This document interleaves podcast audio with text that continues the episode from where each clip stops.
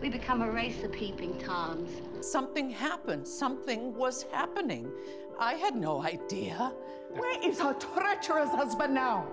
But in a place where she can visit if she wished. Mine! It's with the ancestors! yeah, I'm drinking, Luann. How can you hold cake and not eat it? Oh shit, you guys got coke here? Oh my god, of course. I mean, I know to you I'm just your old fat Aunt Mattie Faye. I'm more than that, sweetheart. These are godless times, Mrs. Snell. You're all fucking boring. With your piddling grievances over nothing. You're all fucking boring. Hello and welcome to another episode of the Best Supporting Podcast, a podcast dedicated to celebrating and dissecting the performances of our favorite Best Supporting actresses. My name is Nick Kochanov, and pick up your trash. You're not British. and my name is Colin Drucker, and what is this, tomatoes? oh, that's a good one. That made me laugh really hard. that entire scene in the yogurt shop, I think, might even be my favorite scene in the movie. It's so the, the two of them are just so funny together. Uh, I mean, we already talked just briefly off mic about it, but I I so enjoyed this movie. I've only seen it once, and it's great. It is so good. It is. I can't say enough good things about 2013's Enough Said. There it is. There Anka, it is. anka. Now, have Uh. you you have seen this movie before as well, right? I'm imagining. Yeah. Yes, I feel choice. like yeah. I feel like this movie and I go we go way back, at least to 2013. I feel like this was this is so like it just checks the boxes of like a movie that just like feels like sliding into a jacuzzi for 90 minutes, you know?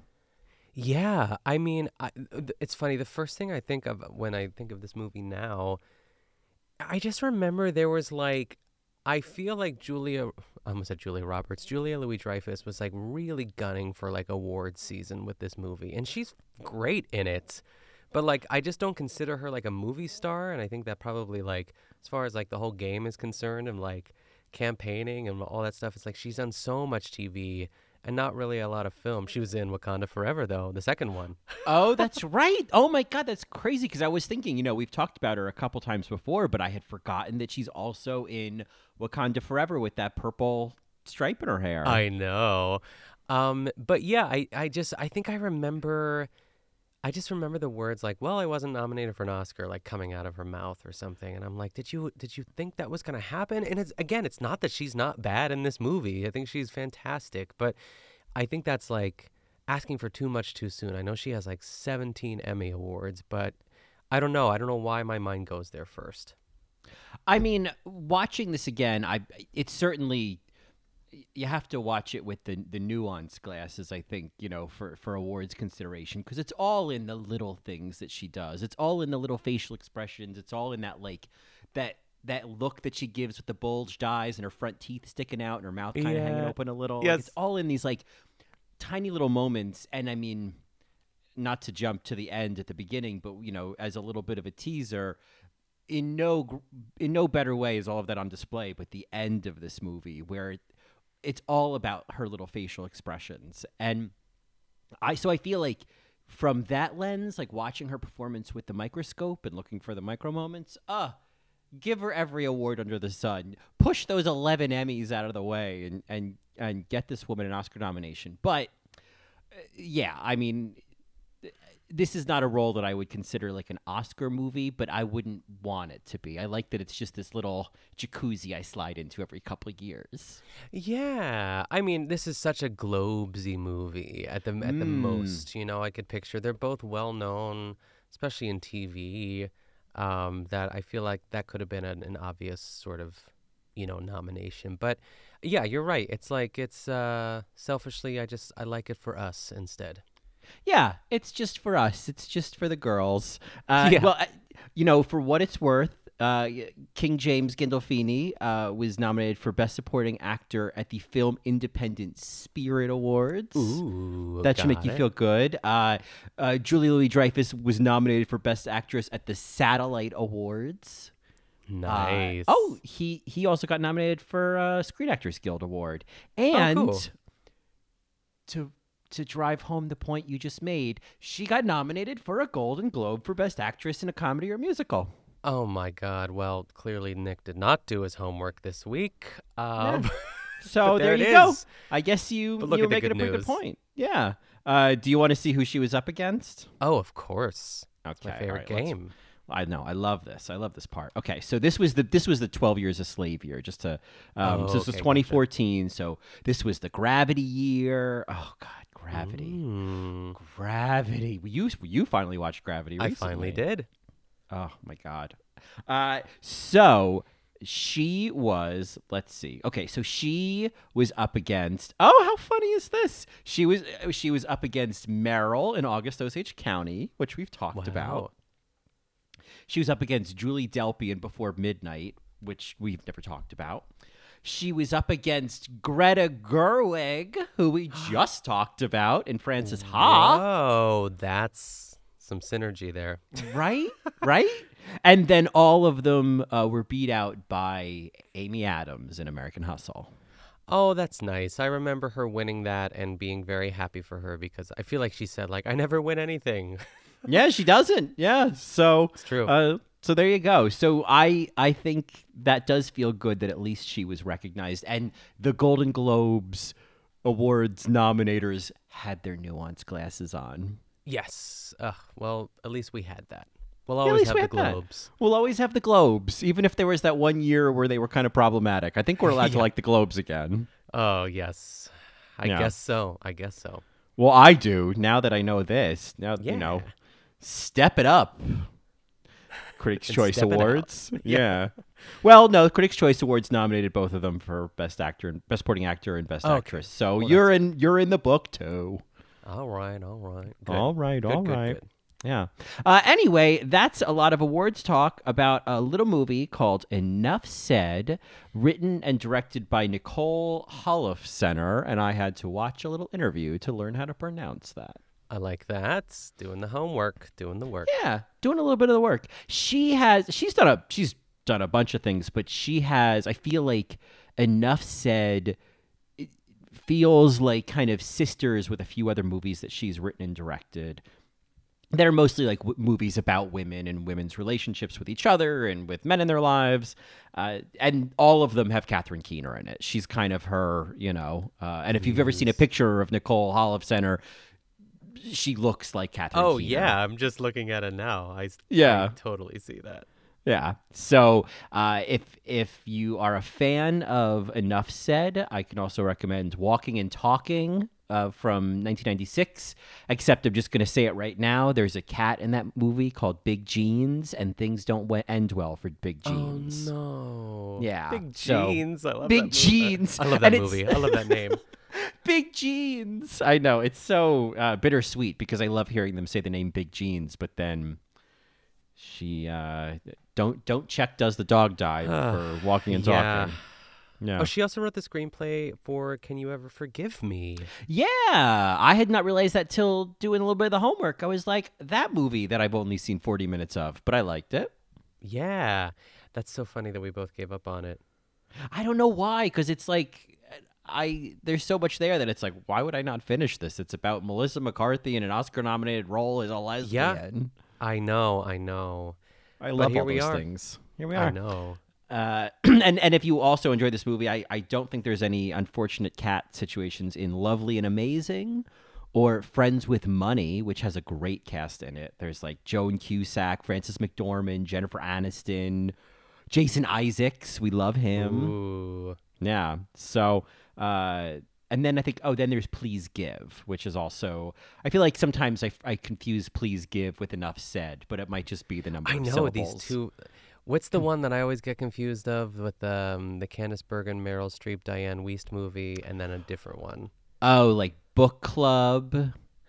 What's the and- What's the cruise one called? Oh, oh, let them all talk. Let them all talk, and then the movie with Jane from Pride and Prejudice. That's how I talk now, in just cryptic tongues. Yeah. but you know what I'm talking about. Gone Girl. Her name is the Rosamund Pike. Ro- Ro- yeah, Rosamund Pike. Yes. And I care a Lot. her vape pen. I care a lot. There it is. And those movies have like nothing. I think they know, have nothing in the common. Weirdest thing. Yeah. Absolutely nothing. Though we've talked about both of them on this podcast, so That- maybe. accept that. Yes. Yeah, you've like put the wrong shoes away in the wrong box in your head. Yeah, that's a perfect Yeah. way to explain that. Yeah. Ah, these are my let them all talk shoes. I know. Uh, anyway, uh, so yeah, so enough said. So what? So you had seen it once before. Uh, you had said right. I had, and I didn't really remember too much about it. I remember being charmed by it, and I remember, you know, now I have such a different relationship in the like the eight episodes of The Sopranos I watched um, to J- James Gandolfini, um, and of course I've always loved Julia, and I totally forgot that Toni Collette was in this.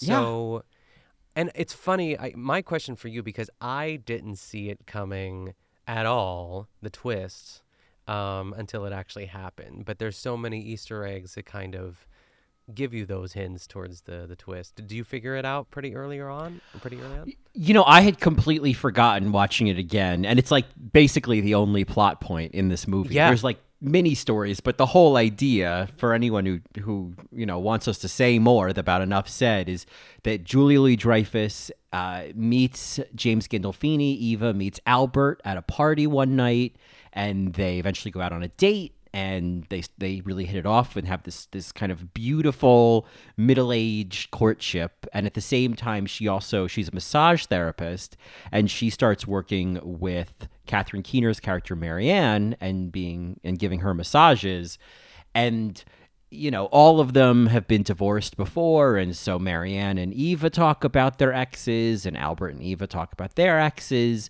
Well, it's a little triangle of sadness because Albert and Marianne are each other's exes. I know. And I think it's set up pretty well too because they're both at the same party when they first meet. So like and I don't think she ever says that out well no, they do say that out loud when they when it finally comes you Yeah. know, to the confrontation. And I mean, we you get this sort of you realize it's happening um in the best way too because one of Marianne's annoyances with Albert is that he doesn't like onions in his guacamole and or salsa so he pushes it to the side and Marianne says that at last and uh Eva puts it together like just as like the daughter's coming home. So it's just like this Mhm. like oh my god get out of there. What are you gonna do? And she manages to like hide outside and it's played very well because like you would obviously just keep saying Eva until like she showed up but she's like oh I guess she left you know or, or whatever To that point, I mean, this plot is basically like the plot of a, an episode of television. And I Yes. like that. I like that this movie has a sitcom episode plot that they've expanded into 90 minutes and and then kind of filled it in with all of these little mini stories in these people's lives. Yes, I totally agree with that sort of extended sitcom uh, analogy there. I, I, it's, it's like you know it's gonna happen, and you know there's. It's almost like this plug and chug sort of like everything goes to shits, and then there's like the melancholy music where she's like she has to say goodbye to her daughter, but that relationship's kind of you know she's repairing that a little bit because she's paying way too much attention to Chloe, um, and yeah, it's but it still works in the best way possible. I that 90 minute mark, I tell you. You know, 20th century women take a note. But yeah, because it's, you know, basically outside of the uh, inevitable love triangle of Eva, Marianne, and, and I keep saying Marianne as if I've got some transatlantic accent. I can't seem to get I can't, Marianne? Mary, Marianne. I, I, I'm, I'm resisting Marianne, I think is what's going on here. Yeah. Uh, this is a Noah Baumbach situation. Yeah, there it is. Marianne Baumbach. oh, man. I think I need to lay down. Yeah. Uh, but outside of this love triangle and and you know uh, the very sitcom elements of it, and uh, you know Eva kind of figuring it out and then having to pretend and and you know uh, feeling Marianne's complaints about Albert kind of seeping into their relationship. Like I just I was like, oh yeah, I, I feel like I've seen all this before, but I love watching these three go through it. Yeah, because I feel like a sitcom would just have more of those like hiding in bushes moments. outside of the three of them and sort of everything going on in this little love triangle, we do get Toni Collette playing Sarah with her Australian accent. Loved that. Uh, and her husband Will, played by Melissa McCarthy's husband Ben Falcone, you may know them from the Booking.com commercials. Oh, I don't think I know those commercials. Oh, that this is uh, it's every uh, it might be over now. The campaign might be over, but on YouTube, every time I turned around, the two of them were just like in bed planning vacations on their iPads. Oh, jeez. Probably got some Uh, good money. Yeah. Uh, but they play Eva's friends, and I love the device of just the friends in the movie. Yeah, I think that they're. It's a little bit elevated than the normal friendship. I think, especially Toni Collette's character. Yeah, I mean, and there's no. I feel like with those kind of characters, there's always some twist that happens. You know, like I I thought I had remembered that by the end of the movie, Sarah and Will divorce or something major happens because he's. You know, he's kind of a putz of a husband. He's he's the kind of guy who's like asking Eva if any of her clients ever get boners or they ever hit on her, and he's like, "Oh yeah, I'm just like so afraid of uh, you know getting a massage because I don't want to get a boner." And it's like these little it becomes these little sort of like, oh, really? Like these little pain points in the relationship. Yes. And so you sort of expect all of that to kind of fall apart by the end of the movie. And they've got this maid who, like, puts things away in weird places and they're both afraid to fire her and then you think oh maybe there's going to be some twist there. And then there really ends up being no twist with will and sarah. They're just eva's kind of quirky unhappily married friends. Yeah, it's um it really does get kind of dicey eventually too. Like uh even during that dinner or another scene at their apartment too where they're just like really ripping into each other, but yeah, it kind of just ends there. And they serve their purpose. And I I, I did like Toni Collette and Julia Louis Dreyfus together, which I, I I never would have thought of that pairing in my head, but it works. Oh, they have such a lovely little friendship. I love those little Zoom chats that they have.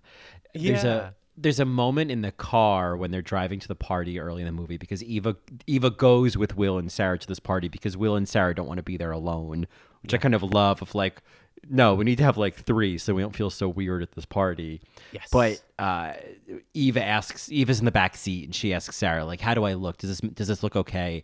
And Sarah turns around and she gives her like such a genuine yeah, you look great and like this like really genuine smile and I was like, "Oh, look at this. Look at this female friendship." I know. And then uh, Will says something like, "Oh yeah, that color's great," and then. You know, uh, Toni Collette's face, like Sarah's face, just yeah. like, so funny. She just like shoots him a look, like, "What are you talking about? You're not a part of Right. This. Yeah, I, I love that. I think when they're driving home later after the party, they're talking about how that one client of Eva's who ha- who lives on the second floor of the building like never helps her bring the oh, table yes. upstairs. And Will says, "Well, have you ever considered asking?" And and then both Eva and Sarah at the same time are like, "I I should she shouldn't have to. I shouldn't have Yes, to." I yes. just I just love that. And you know, again, that would be in a sitcom. That would be hit with a laugh track, and would be this like moment. It'd be a, like I, I could, I'm picturing a scene in King of Queens. You know? Oh God, yes, Leah Remini, eat your heart out. Yeah. right. And so I I think in this situation, this the sitcom beats. It's sort of like um. It's like when you go somewhere that, that does fancy macaroni and cheese, you know, or a really high end cheeseburger. It's like, oh, we're getting like the high end cheeseburger. We're getting the lobster macaroni and cheese of a sitcom here. Yeah, and it feels really good. I, I feel like that's I just feel like that's naturally built into Julia Louis Dreyfus's like acting and it's just like this little like spell she casts on people because everyone around you can't not but just kind of ease into that frame of mind with her even on like Veep and Seinfeld for sure. And uh, like this is very like the new adventures of old Christine. You know, it's almost like an Mm. episode out of that show. Yes. I, I feel like there probably is an episode of The New Adventures of Old Christine where she ends up dating somebody and then befriending his ex and not realizing the connection. I mean, what a Christine move. Oh yeah, I mean to take it a step further, I feel like i- true sitcom would be like she fakes being a massage therapist, so she has to like Mhm. get the table and try to give them a massage and you know oils, all that right, stuff too. right, right. Oh my God, yeah. It, it's so yeah. I feel like Eva has she's got a little bit of Elaine. She's got a lot of old Christine. Oh, and and and sure, like a little bit of a little bit of Selina Meyer. I mean, I think I like that Julia Julia oh this name. We all just accept this Julia Louis Dreyfus. We accept that Yeah, it's three names. true. We accept that it's not pronounced Lewis. We say all of them, you know? I know. Julia sounds very strange to like to call her that. Yeah, it's you Yeah. have to say the whole name. I'm gonna say the whole name. JLD. and- JLD, and, it's not Julia Louis Dreyfus, and it's not Julia Dreyfus. I feel like Keon would call her Julia Louis Dreyfus. I feel like that's Yeah, there it is, yeah. yeah, yeah. Uh, but it's like I, she has she has sort of that Tom Hanks quality where you never forget it's Tom Hanks, and you like you never forget it's Yeah. Julia Louis Dreyfus. Yeah, but at the same time, she's like it takes. It's it's. I know exactly what you're saying. It's like she's kind of. I don't want to say the same in every role, but I do think that there that does carry over that common denominator. But with all that being said, it's like she's still very talented because she she makes it work in a way that feels effortless. Oh, she's also lobster macaroni and cheese. Like she's yeah, like don't change a thing. I love that this is what get that I get a variation of that every time I see her. And I'd be interested, I guess that being said, thinking of Melissa McCarthy again and Can You Ever Forgive Me, I would be really interested to see Julia Louis Dreyfus in a role that she like completely transforms in. Yeah, I don't think we got that purple stripe isn't cutting it. We need like we uh, need something. Yeah. You know, actually, I think she is actually in a new movie written and Yes. directed by Nicole Holofcener. Holofcener? Oh, nice! You hurt my feelings. Yeah. Is the name of this movie. Uh, and is Catherine Keener in it? Let's see. I'd be. Sh- oh, I, Michaela Watkins is. She's a Yeah, who- yeah, she had a tiny role in this movie. Yeah.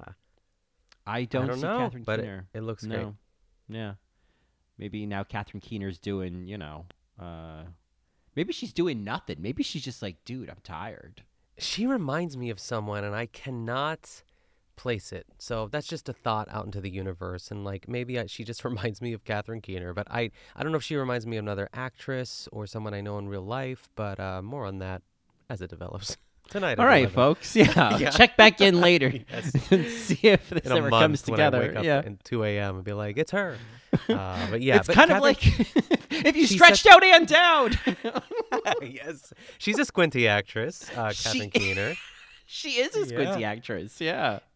I think there's like, I don't. It's she's not quite Lisa Kudrow because Lisa Kudrow is a little too quirky, but like, I don't know. I like she always she's kind of like a dopey actress. Like she's always sort of looks like she she she looks like she just smoked a joint or something. You know? Yeah, I'm I'm curious because she is also a two-time Best Supporting Actress nominee, uh, and I have not seen Being John Malkovich or Capote, but she's in both of them, and she got an uh, an Oscar nomination. So I'm I'm curious because yes, she does have this very kind of droll energy that and and this movie I think it almost feels like quintessential Catherine Keener because uh, Ma- Marianne is a poet and she's you know a poet in Southern California and she you know is drowning in chervil in her front yard and The uh, chervil. and makes incredible iced tea and she just has this very uh, yeah, head in the clouds sort of energy. I mean, and the way that she very casually mentions that she was on the phone with Joni Mitchell earlier and that she and Joni are friends. Like it's Yeah. it it's just yeah, you get the sense that she went on a mushroom trip 10 years ago and didn't ever come fully back. Yes, yes, yes. She's great. I not. I mean, I am one to talk because I've never seen anything in my life. But um, uh, Capote, I we should like cover that because I know. it's great, and you know Queen Philip. Queen Philip's in it. I mean, I know that wait, hold on. It's an hour and 54 minutes. Okay. Okay, Okay. you know, shorter than 20th century women, you know. Yes, I'll Like, take that's, it. that's the measurement of like, yeah, but I like, know. compared to compared to 20th century women, you know. Uh, yes. you know, let's put it on the list because it also feels like one of those movies that I, I don't want to say that it's a Pollock, but it's a it's Pollock esque, and then I've been like, Pollock energy. Yes, Pollock I know what you energy. mean. Yep. Yeah. Yep. yep. It feels like something my parents would have rented from Blockbuster like three different times and never watched it. And and because I think that's what it was with with Pollock. I think my parents bought it on VHS and they never watched it.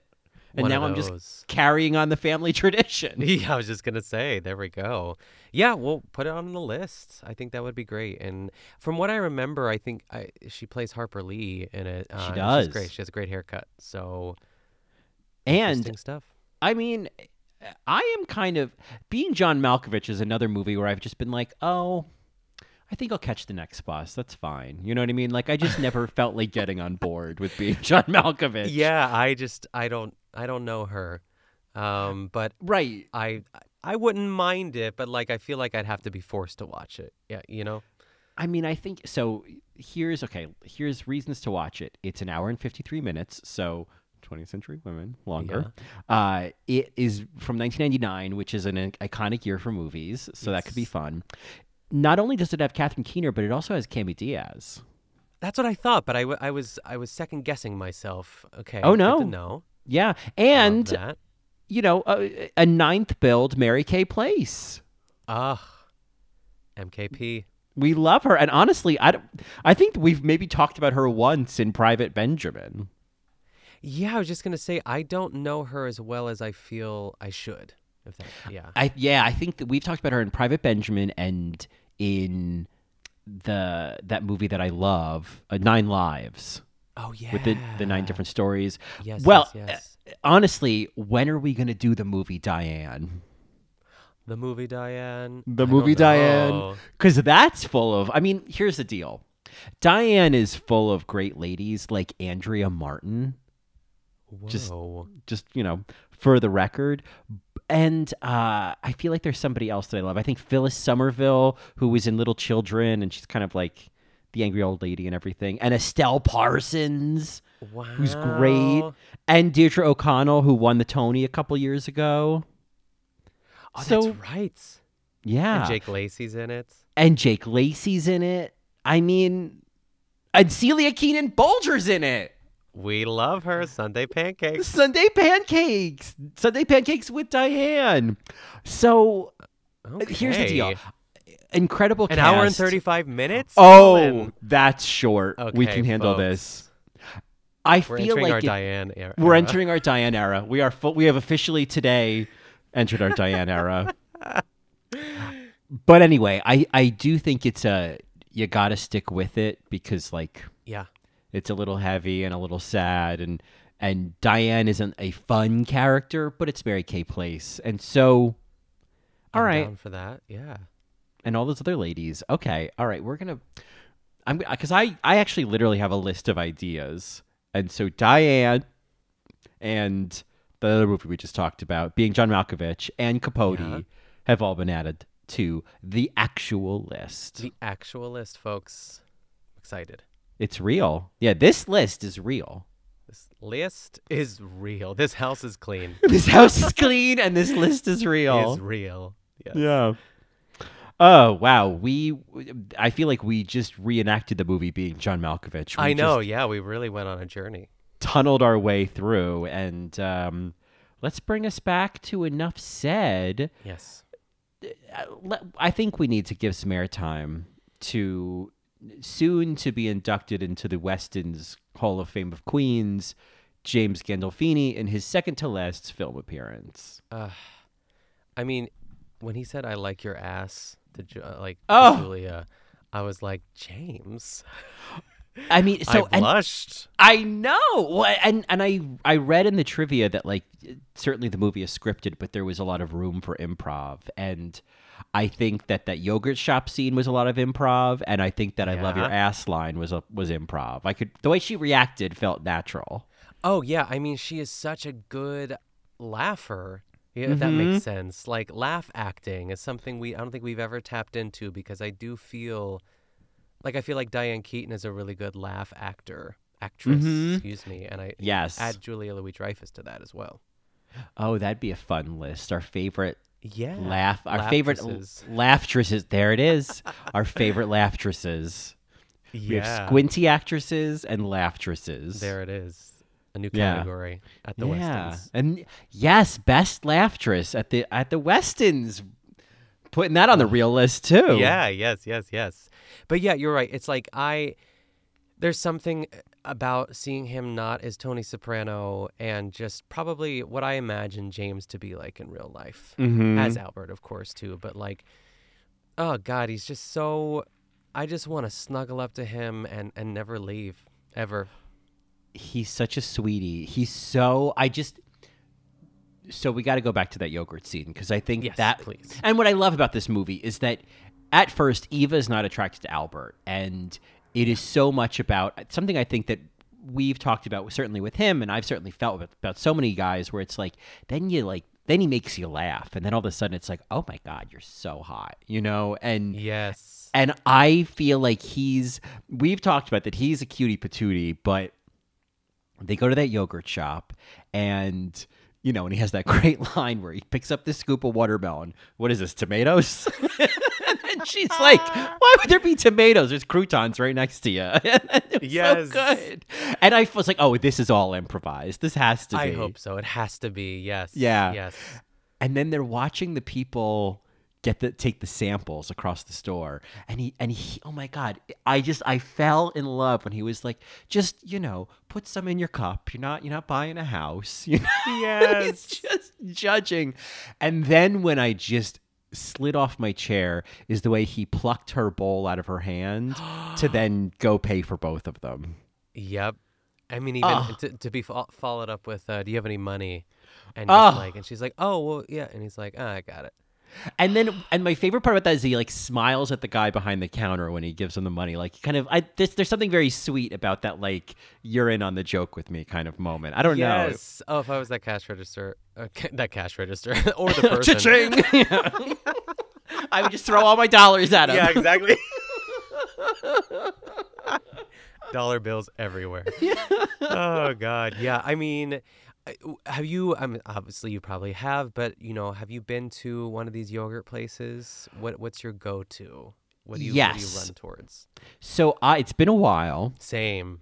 I, I don't, and I feel like they still exist. I just like the idea of going to a Pinkberry or a Red. I think Red Mango is probably gone. That was a, a chain in New York. Uh, and then there's always this like kind of random one-offs. But uh, if I were to go, the last time I ever had it, I think was a few years ago. I went to a Pinkberry and they had some kind of like non-dairy chocolate version, and I was like, all right, like you know, Yeah.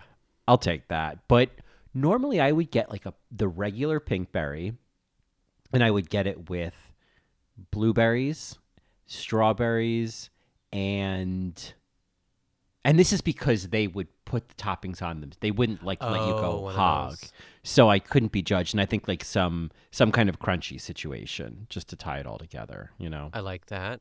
That is, I think that's a key uh, component here because left to your own, you know, own free will, I, I, I always try to start out healthy, or at least I think that when I enter. But then I see like, I don't know, like a peanut butter flavor or a chocolate flavor, and then I'm putting on the Reese's cups, and here come the. Kit mm-hmm. Kats. You know, it's just, and those cups are almost too big. So it really doesn't feel like a lot until you're at the register and it's like eighteen dollars worth of frozen yogurt that's supposed to be quote unquote healthy. But I think like once out of every ten times I might go the fruit the fruit option. But yeah. Yeah, and I think starting with the fruit kind of then forces me to stay in that territory because it's Yes. like, you know, blend. yeah, and I don't like, and I believe you and I agree on this. I do not like fruit and chocolate together. Yeah, no thank you. Yeah, I well, you know, I do. I do make an exception. I do have a special visa for chocolate covered strawberries. I'll allow it. I think um yeah, they're fine. They're, like I, I I I don't dislike them, but I don't love them. I wouldn't be excited about chocolate covered strawberries. I'd be like, "All right, yeah, I'll have one." Yeah, but I'm glad alright. you do because I know I'm in the minority there. Everyone loves chocolate covered strawberries, so good They're on just ya. so romantic. oh yes, God. I've never understood that. Like, how did chocolate covered strawberries become this like the thing. Yes, like oh darling, I have a plate for you. you know? yeah, or chocolate covered cherries. Ugh, the cordials with the goop. Ooh, no, I No, you know, thank you. I, I I can get together actually.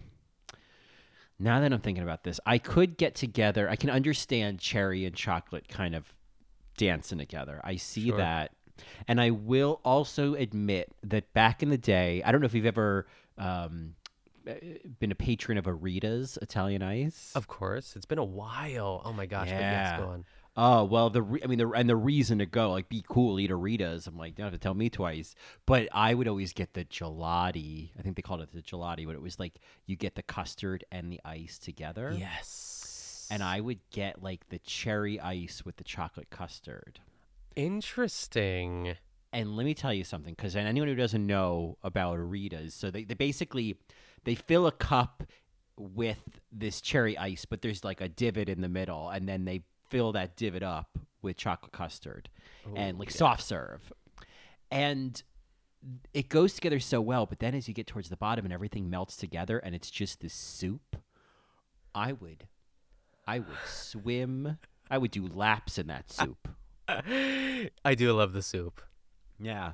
At the end Uh, of any ice cream. That's interesting. I would Oh gosh, that sounds really yummy. It's like I remember that custard and it's like I, I see where you're going with this too because it's not quite like it's fruit flavoring and you know but it's not fruit I guess so I I might be able to get on board yeah It's you know I I would I I'd give it a go.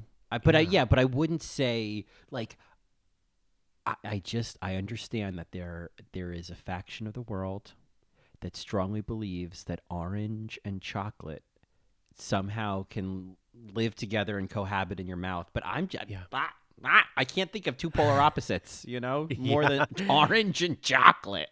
I know and I feel like everyone loves that chocolate orange and no thanks no, I'll take the coal, Santa. Yeah I'd the- rather have another glass of wine or something yeah Yeah. Oh, the chocolate orange. That you know, it's like chocolate orange, black jelly beans of like things. I'm like, oh, damn it. Immediate turn off yeah Yeah. immediately no Ugh, not this. yes the opposite of James Gandolfini in this the scene, I must say. opposite. Ugh. I, I mean, I what I love about you know the two of them together, and I what I love about this movie is that there is so much time spent on them actually having like a really great connection. Other than that sort of initial meeting at the party where you know she's like, "I'm not attracted to anybody here," and he's like, "Oh, it's okay, I'm not either." Then it doesn't get interrupted. I mean, yeah, she starts to kind of have second thoughts because of things Marianne's telling her. But I love that they have that first date at the restaurant where he's always making her laugh, even though the you know the the music's really loud and they had to wait online. They have a great date at the restaurant. They have the best date ever at that you know follow up at the yogurt shop that night. yes She doesn't kiss him. I don't understand why. yeah Yeah, so that that I was like, come on, Eva. Um, but then they have that brunch together. oh yeah the brunch Yeah. And it's I you know, I love that she was like, "Oh, did I come on the wrong day?" And he's like, "No, why?" And she's like, "Well, you're in your pajamas." He's like, "It's brunch. It's Sunday. I want to be comfortable." And I thought the closer I get to 40 and like who knows how long this thing's going to last. 40 could literally be middle-aged for me. I realize that this movie is making a lot of sense. Yeah, I I don't blame him. But I, I can see why it's almost like the first time she kind of hesitates, you know what I mean? Or starts Yep. to see that even before Marianne kind of, you know, puts words in her ear about, you know, about who he is or his sloppy habits or whatever it is. Or maybe that was already said that he was kind of a slob. But we But don't she didn't know, know it that him. Yeah. Yeah. uh-huh. So, but yeah, it's like, yeah, come on in. I'm going to show you my wiener in about two minutes by accident. Maybe he planned it. Oh my god, that was so funny, and you know they're going on because I love that they both have daughters going off to college. So there's also that like that thing that we're both about to to you know cut the umbilical cord again, and you know so they're talking about that in the kitchen and, uh, and the idea of sending her across the country. And at first, when I when they show her kind of like looking at his crotch, I thought it was just that he was in sweatpants and she could like you know see the turtleneck. But Sure. then she was like, Yes. "Look, I can see your penis," and I just, I, what I what I loved is like, yeah, he he ran out and was embarrassed, but then to ask, "Oh, so what did you think?" I mean, there's always a little bit of flirtation. Like there's a, Yeah, it's it's yeah, I was like, I probably wouldn't have said anything. I probably would have just started cream cheesing a bagel and been like, "This is everything. I have a bagel. I'm looking at his penis. There's a mimosa poured for me. This is the best brunch I've ever been to." Yes, Albert, Prince Albert. Prince Albert, King James and his Prince Albert. yes. I just I think what really because I feel like we've seen other movies where people I don't want to say of a certain age because I feel like they're still young. I feel like what are we gonna say? Like fifties, you know? I'd, Uh, imagine. yeah, I would say so. Let's see. In you know, if we're gonna go by actors' real life ages, Yeah. you know, she was born in 1961. This came out in 2013. So she's like, uh, you know, fif- 40, 50. I don't make me do 50 math. something. I know. Yeah, I was Don't like, make you're so brave for doing Yeah, that. 39 plus 13 is 52. Yeah, so early 50s. Great. But, I think I'm trying to think of an, a, a good example too. But like, I it's really refreshing to see an adult relationship. You know, especially two people that have been divorced. Like, just have fun and joke around because like, it just shows that you still can. I guess I would- would imagine like if I was a you know the same age and divorced watching this movie, it would give me a little bit of hope that like there's still room to laugh and have fun. Like when they're looking at each other's teeth, it's so stupid, but Yeah. it's so funny. Well, and I think the flip of that, and, and maybe what I what I hold out hope for is that you get to it. I, I make it I make it sound like I'm just here eating cold soup out of a can in the dark. Yeah. I just you know I'm I I am happily single right now, but you know at some point I'd like someone else to feed Marco, and Yes. I what I'd like to believe is that there's also the possibility that you you know you're either dating or dating again you know after so many years of like out of your 20s at, at the very least. Like you're not dating in your 20s anymore. You've been through in their case significant relationships with lots of ups and downs and and enough downs to then get divorced and then to navigate the post-divorce world and you know co-parenting and all that stuff that at this point, I would imagine, and I think that's kind of what we see in this movie, is that Albert and Eva, they're not playing games. They're they're done with games. They're done with small talk. They in their first date, I feel like they get right to it of just you know what you know what bad habits do you have like right away he tells her that he's kind of a slob and he has ear hair and i thought you know at that point in your life that should be what you talk about on your first date because you're old enough and wise enough to know that like small talk's a waste of time Yeah, it's like sure you want to know about their siblings and stuff like that too, but like yeah, there there are more interesting questions to ask or reveal about yourself. yeah you don't have to go in order you know like i think that is that's such a and and obviously i'm no expert but i feel like there are a lot of i think about have you heard of that book I mean, it's, it's pretty dated now but that book the rules i think that was out in the 90s Oh no. It's this terrible book that was just telling women all of these very specific rules about, you know, dating and and you know he should do this and you should wait three days to oh, call Oh, and don't do this and don't kiss till this and don't have sex till this, and all- it was just like, blah, blah. and I feel like that's what I think of when I think of this idea of you know, especially with online dating or meeting people on an app, is you start with the same kind of screener questions and the same kind of oh so what do you do? And when do you do? And where do you yep, yep, live? yep. and you know and then oh do you want kids? Oh do you have a cat? Oh, you know and it's just you you go through basically an intake form. And i feel like sure all of that information is useful but i think you learn more about somebody when they're just being themselves. Like there's so much between the lines when somebody is willing to tell you they have ear hair you know? Yeah, I guess it's just also trusting that people will be themselves. And I think that's like the beauty of this movie is that both of them are like old enough and wise enough to like they can't not be themselves. Right, right. You also like don't know how to put that pretense on anymore, and I even feel that now. You know, at the at the I, basically, I'm a I'm a brown banana at 38. Apparently, it's like soup in there, but forget the banana bread. Just Oh, it's, I'm God. I'm baby Straight food at best. Yeah, Yeah. exactly, exactly. Let's feed the plants, and you know, let me be let me be useful to the worms. Yes. um, but I even feel that now that it, you know, should I enter a world where I'm going on, you know, like dates, I'm you know, I go on, I, I get on to you know, Hinge or one of those god awful apps and I, I do that song and dance and I go on first dates. I don't think I could do the song and dance that I did in my early 20s. I- Yeah. I, I don't think I could perform like that anymore. I, I see that. I, I feel like it would be too exhausting. And it's an interesting conversation, too, because on, I guess, like, just to open up the question of how do you feel about, like, it, it almost feels like it would be in that book, The Rules, like the spark. If you feel a Mm. spark initially, because, like, that's what we have been conditioned to feel. Like, I, I, I guess that's, like, another word for just, like, do you connect with this person or do you not? And if you kind of feel a little bit of a spark or maybe not a spark at all, do you go on a second date to maybe find out? Hmm, that is a good question.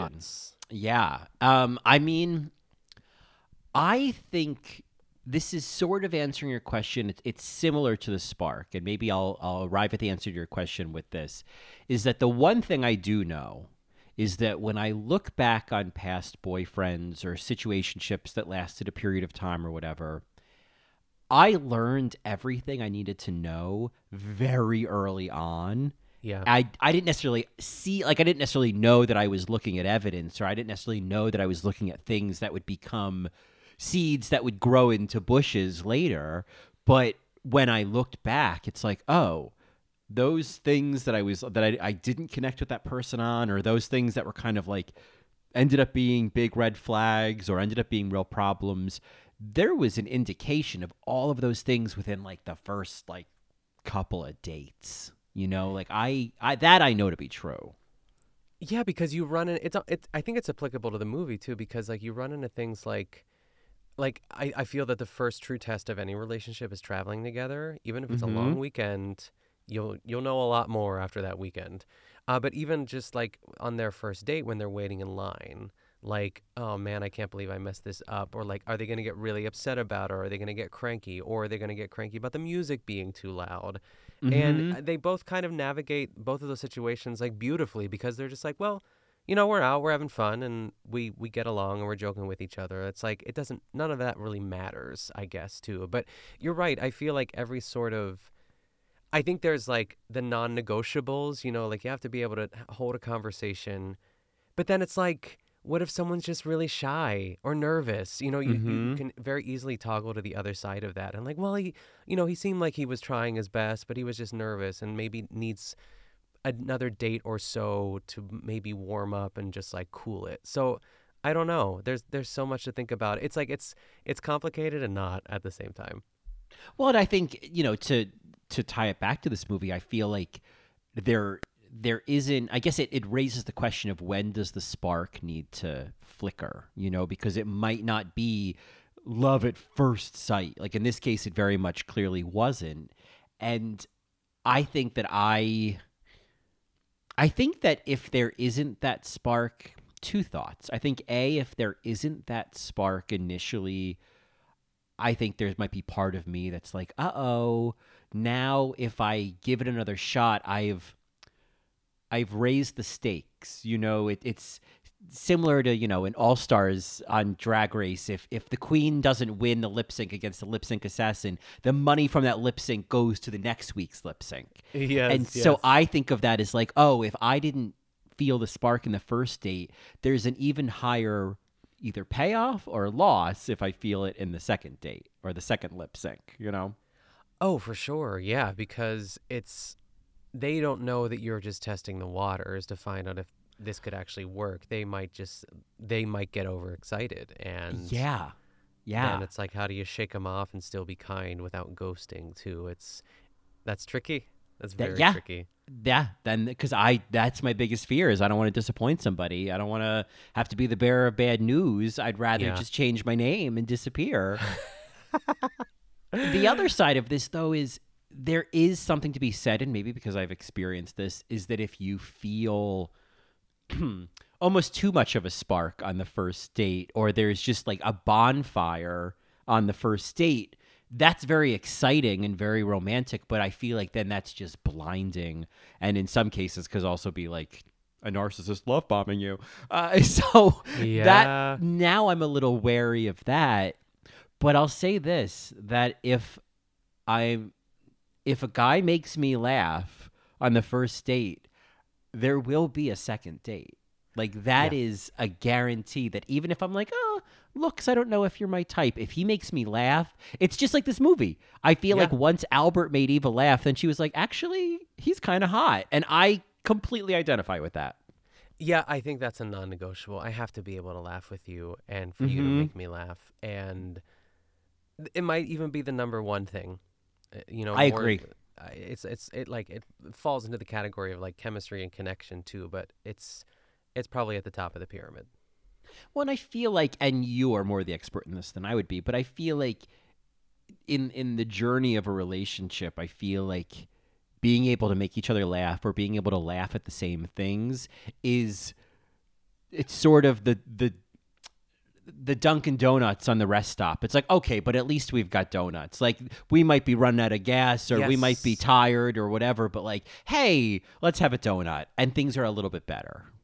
Yeah, it's also like a brand of humor. Like, are you gonna like Thirty Rock, or are you gonna think it's stupid? And if so, Mhm. like, I need to decide if that's a big deal or not, because you might love, I don't know, Sein like Keon hates Seinfeld. He doesn't get it, and I'm Mhm. fine with that because we have so many other things to like make up for it. You know? Right, right, right. It's like, you know, it doesn't have to be one to one on everything, but it's like Yeah. it if the things that you hold nearest and dearest are just like, yeah, I just I don't get it. Like if somebody was like, I just don't think the comeback is very funny, I think we're done. Cuz I really think there's so much about that that it that is so like there there are the tiniest details in that show that I just am obsessed with that for someone to look at it and go, yeah, I don't I don't really I don't get it. I, I I'd be like, get out of my house. Yeah, I think, you know, as at the very beginning of mine and Keon's relationship, when we were showing each other our favorite movies, and I showed him like Clue and Steel Magnolias, I was like, this.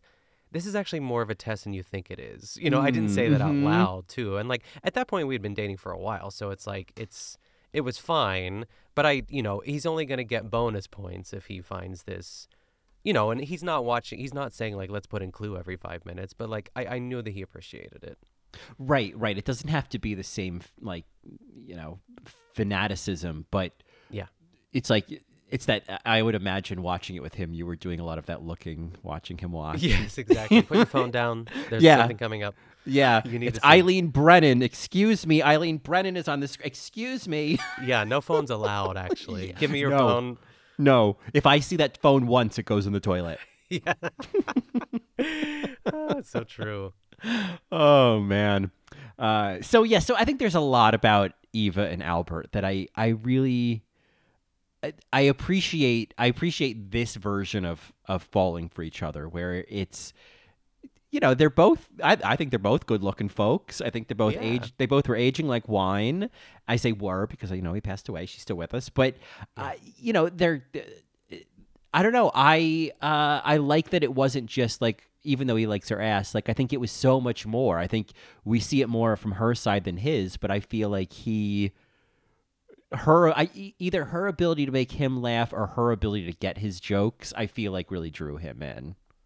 Yeah, I think it's like they're almost like this great duo together, and Mm. I think people can just sync up every once in a while. Like certain friends of mine, like my friend Patrick, when we're all together, like it's just like we're putting on a show, and like we are the entertainment, and we will just go Mhm. back and forth. Oh, you met Patrick at the Oscars, Patrick. Oh Frank, yeah, at the here? Oscars Yeah. party. Yeah. Yeah, um, he is just in. I he's so quick. He's he's quicker than me, and it's like, but we both like elevate each other in a Mhm, way. Like right. he makes me better, and I make him better, and we both learn from each other, and we you know talk over notes afterwards. Um, but yeah, I Nichols and May over here. I, I know, yeah. I love that. Pittsburgh's. Nichols and May. yes. Yeah. Oh my gosh, would love it.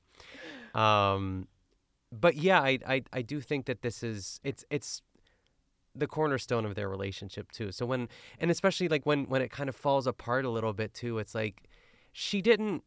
It's like she didn't know what she was doing, but she absolutely knew what she was doing by still hanging out with Marianne and like getting more dirt and like she just became it was like this addiction. She's like I want more and she you know then she started like sort of baiting her almost. Well, tell me more about him because again, it's like that magical thing that most people would maybe want to know but in this case, you probably shouldn't know every single thing that like annoys because it only annoyed Marianne. It it might not have Mhm. annoyed Eva, but she, like Marianne made.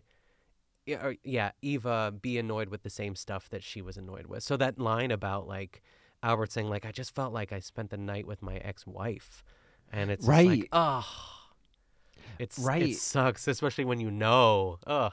Yeah, because it's it's that scene that's at Sarah and Will's house where uh, Eva gets kind of drunk and you know uh, is making comments about like, oh my god, you know how much calories are in ma- eh, are in guacamole and uh, and I got to get you a, a calorie book and and it's that awful and they don't they show it more than tell it, but it's that awful thing where. Especially after a couple of drinks, the thing that you've been desperately trying not to say is desperately trying to be said. I think it happens all the time with couples in the presence of other couples or at a party too. It's like it's like you're it's like this open forum to kind of vent about your relationship in a very like playful way, but there's like a very fine line like that line you could cross and she crosses it. that dynamic that thing you just talked about i Yeah. i find so fascinating it's I, I know exactly what you're talking about i feel like and and it happens a lot in this movie that happens in that scene and, and will and sarah kind of do it all the yeah, time they go yeah it, yeah. The Uh, passive the- aggressiveness, it's too much. yeah and and it's such a you know it's a vaguely who's afraid of virginia woolf kind of thing Oh yeah. where it's like now we're gonna fight in front of you and now we're gonna make you the audience and at some point now you're gonna we're gonna tap you in and you're gonna have to fight and it's it it's something that I I mean we'll certainly talk about it in the best supporting after show when we talk about couples therapy on Showtime Yes. but it's a it- it's a thing that I I would love to kind of watch an extended, I guess, a variation of Who's Afraid of Virginia Woolf, but a different, like a Who's Afraid of Virginia Woolf, but set in the world of Enough Said, if that makes sense. Yep. Oh, absolutely. Um, and with these kind of characters and this kind of dialogue and this kind of you know lighting and, and not at three o'clock in the morning and they're all super drunk, but that thing where, what is that? Where when couples go out together, they they create some variation of group therapy. Yeah. Like I think in this movie especially too like the whispering at a movie. There is a way that she could have been very playful with it. And Right. not have got to that level. Like, oh my god, we went to this movie and he, he kept being shush and he's like, What? I was whispering. She's like, You were not whispering. Like they could have just like, oh my gosh, you should have heard him. He was so loud. Like try like she could have even had him try to whisper too. Like it could have just it could have been the same conversation, but it was also like I think things that came before that, and it was just kind of building and building. Where and then eventually, I think was it is it Will? Is that his name? Yeah. Yeah, Said yeah. like you're picking on him, and it's like that's when she should have stopped or like up. yeah. Yeah. Oh, I mean, what an embarrassing moment when like somebody's Yeah. like, "Hey, you're, it's not funny anymore." Yeah. oh Oof. Yeah, that. I mean, yeah, I was thinking about that, like, because yeah, he he's not a whisperer; he's a stage whisperer, and that could just be treated as like something that she finds very funny or very cute. But it instead it becomes, yeah, she takes it a little bit too far, and I I don't mean, ugh, I I love that. I and just as a as a plot point, as a moment, I just I thought that was so real, and I feel like it's also my worst nightmare to, to do that, to be the Eva in this situation, or, or to be the Albert for that for that matter. Yeah, I feel like we've all taken turns on either side of that. We've been the Eva, we've been the Albert, and I. It just depends on like, like if you got in a fight before you got to the party, or Mhm. um, you know, or you just cross that line because like I picture my mom and dad talking about like I don't know, my dad snoring or something like that. You know, it it can start out with something innocent, and then it could get you know as long as you. I don't know. It's almost like having a safe word. Just like, okay, you went too far. Like between like the partners, you know, just saying like, okay, you, you need to stop. Yeah, and you Um, know it, it's funny is I feel like there's a similar variation of all of this when they go out to dinner with her ex-husband Peter and his girlfriend Yes. Fran.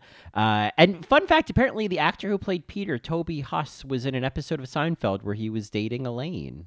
Oh no way! I have no So- idea what episode that is, but that's cool though. Yes, there you go. I mean, I could look it up, but yeah, you know, what what do It's I know? Um, but I feel like at that dinner, because Will and Sarah are there, Peter and Fran are there, and then uh, Chloe and Ellen are both there as well.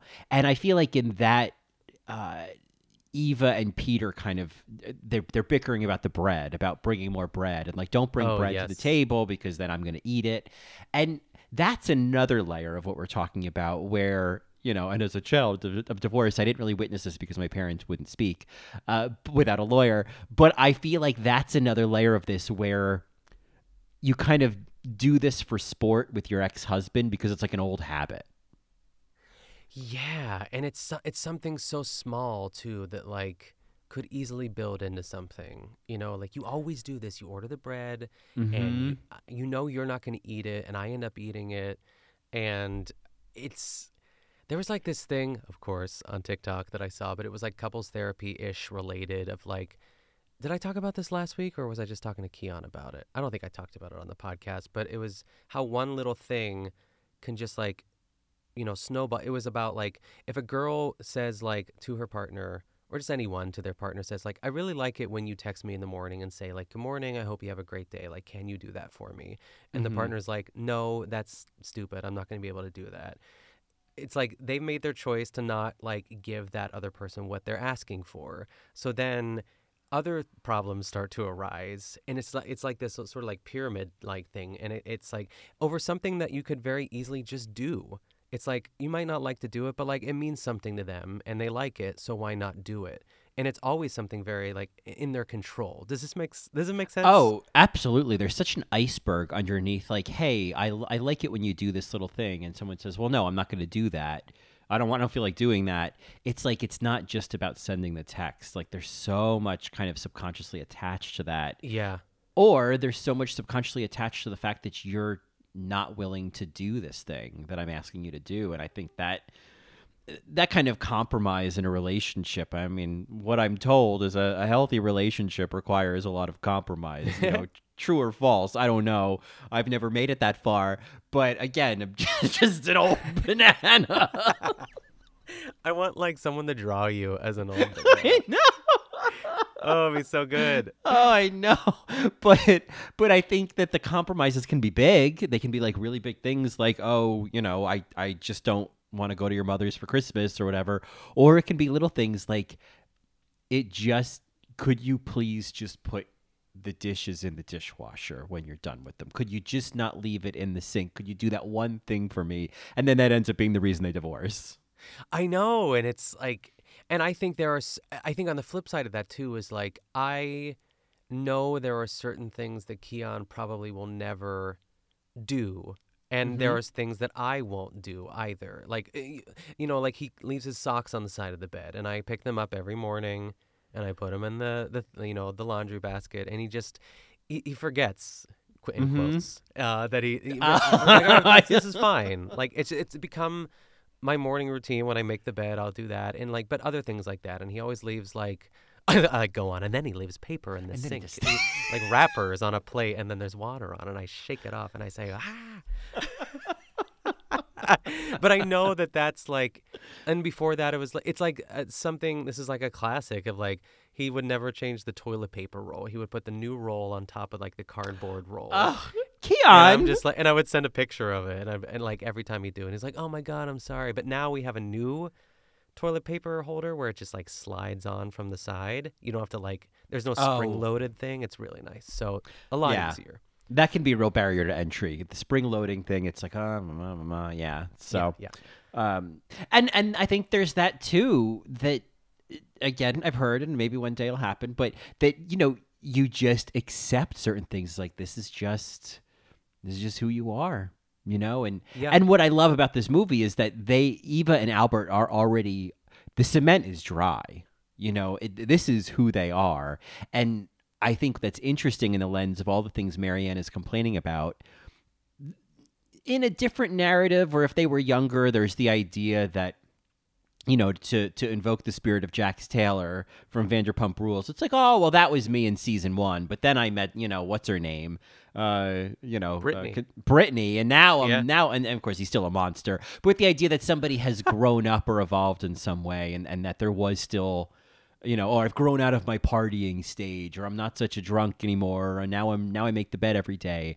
But I feel like the the things that Marianne is complaining about Albert about, he- this is probably just who he is. This is just yep, he's you know he he can be a little bit messy, or he like he does the weird thing with picking the onions out of the guacamole, or he just does not know how to whisper. And at this point, Albert is not going to change. And I think Yeah. that is an interesting variation of like why Eva is taking Marianne's complaints on so much. Is like it's not as if this man is going to be that different now. Yeah, it's like, will she ever convince him to buy those nightstands? You know, Mm. because I feel that would bug me, especially if there's mess. But also, Yeah. like, Eva could buy herself a nightstand. Like, she Right. could, you know, she doesn't have to be on his side of the bed. But at the same time, if they're living together, these are the things, what you know, that it, it represents more than just the nightstand. Of course, because it's like there's the idea that well, you each have your side of the bed and you you make it your own, but it's both of your bedrooms. You know what I mean? Like this is our shared space, and like you know, uh, pick up your socks. No, I'm just kidding. I'm just kidding. that's such a that's a minor infraction. yes, it's like that episode that we covered with Seinfeld, like, shut up and pack, Yeah. Elaine. Yeah. Pick up your socks. yeah, yeah. yeah. It's brown. yeah, the sweater. Oh, so Oh. good. Oh my god! For some reason, all that talk about like couples and like getting annoyed with each other and and putting up with shit, I just keep thinking about that. I keep thinking about that vine of the woman who's filming the deer outside of their house, and then her Oh. husband sneezes. She goes, "Oh, nice, Ron." And he goes, "Oh, what? I had to sneeze," and it cuts off right there. yeah, am I not allowed to sneeze? Am I not allowed to- Am I not allowed to sneeze? That's what it was. It's so perfect. Oh, nice, Ron. He's Like probably in a recliner, Yes! half asleep. Yes, yes. like that is why I loved Vine so much, is because in six seconds it perfectly encapsulated what marriage is like at that point. oh yeah, yep. It's always nice. Ron. Nice, Ron. um, well, you know, speaking of those nightstands, I, I and, and there's some other little bits and baubles we can talk about, but I do want to talk about the ending of this movie yes, lead us in. Because it is, without a doubt, it has always been, it, it, for as, as long as I've known this movie, one of my favorite movie endings. It is uh, the everything. It, it's exactly what I want a movie to end on. I, I just loved it. Yeah, I really do think it's like it's uh this sort of because you want them to get back together and you hope that they do and I, I the way that she drives up and normally it could be it's like the guy who messes up you know i think that's Mhm. another like the beauty of this movie too is like she's the one that sort of fucked it up and again it's like all those sort of face journeys when she shows up and she sees the daughter who i kind of hated but like at least she kind of came around at the end but but he she wasn't there at the very very end though no, right? that was Yeah, the it when was she went to see him. yeah. Yeah. and the daughter had the Cinnabon. Yeah, Yeah, and they it's like you're waiting for that tension to be broke and he says something, he says some sort of line about calories. Oh no, no, that's the stupid cinnamon roll scene, Nick. Come on. come Um, on, yeah. Come on. But they just sort of naturally come back together and they sit on the stoop. It's very reminiscent of the first scene when she's like picking all the weeds out of his yard, which is also a cute scene. Yeah, what are you doing ripping up my lawn? yeah, yeah. It's like mid sentence. Oh, Yeah. it's so good. It's so perfect. And I it felt again, it just feels very real. And I think it's it's the actors, it's the writing, and just like the vibe of the movie that just it's the perfect ending.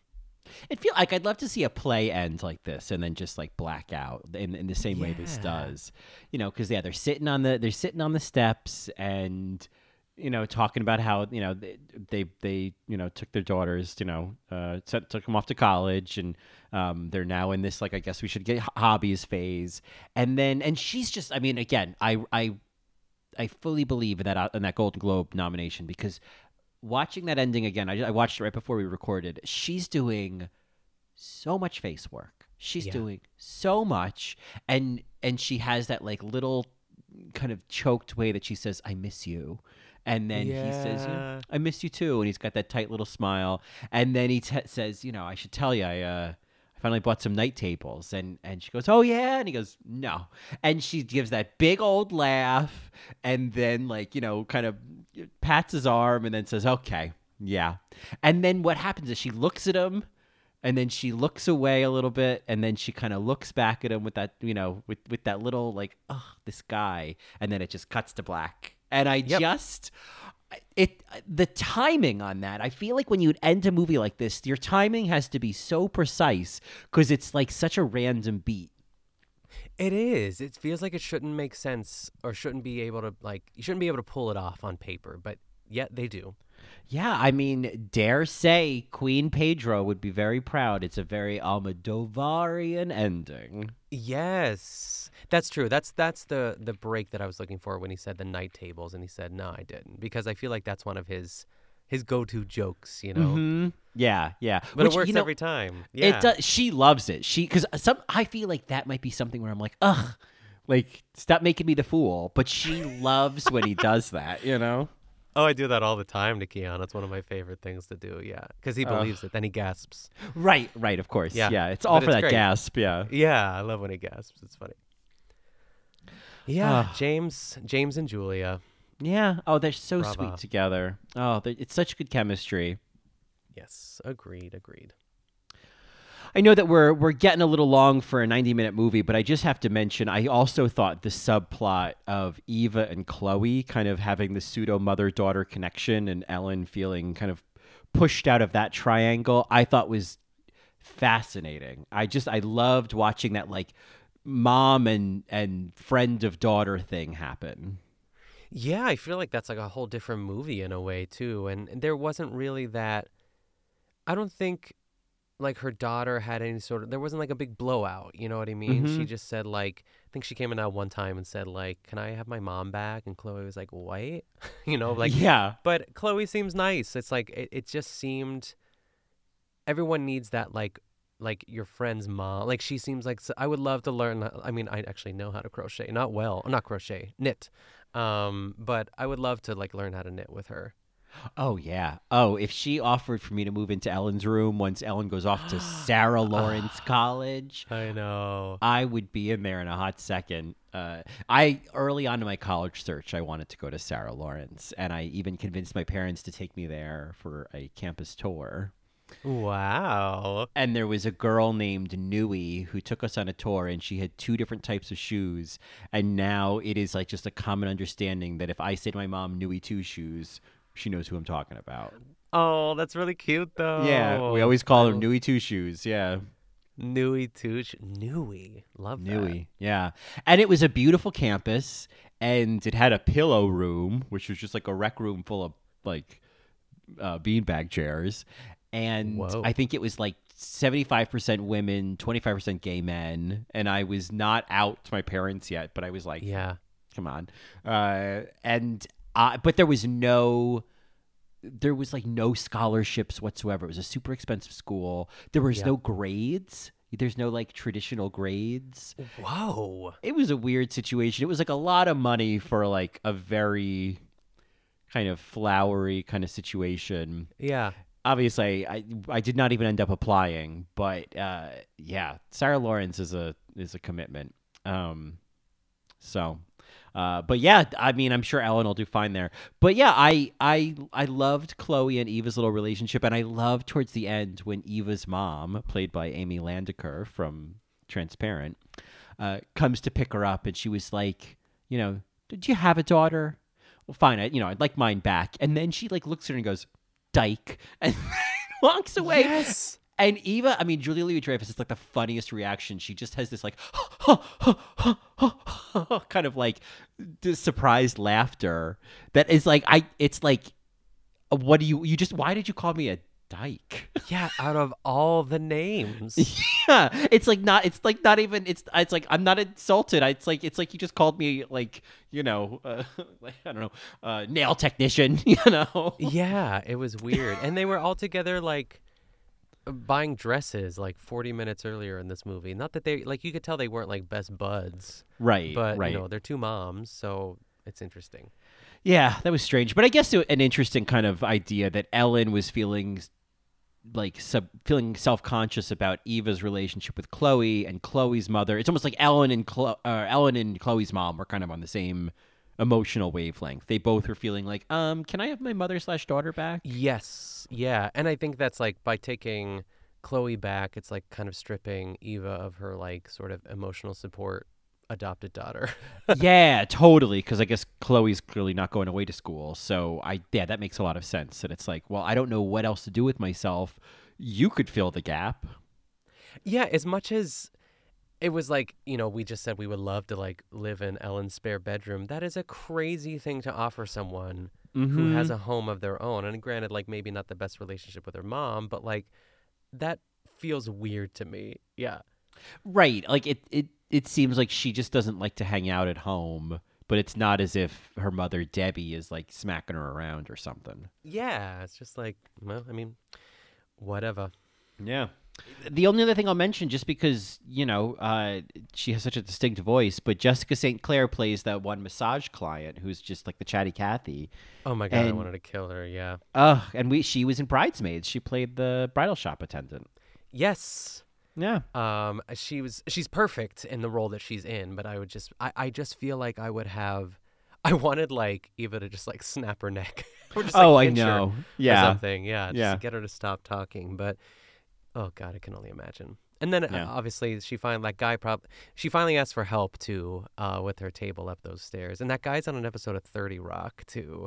I can't remember the plot line, but it's when oh, Liz wants to adopt a baby, and one of the girls who was in the original cast of Spring Awakening, she like meets her at a donut shop, and um, she's, Oh, I remember talking about her that. Mhm. boyfriend, and um, Liz like orders like a dozen donuts for herself, and she starts chatting up this girl, and she's like.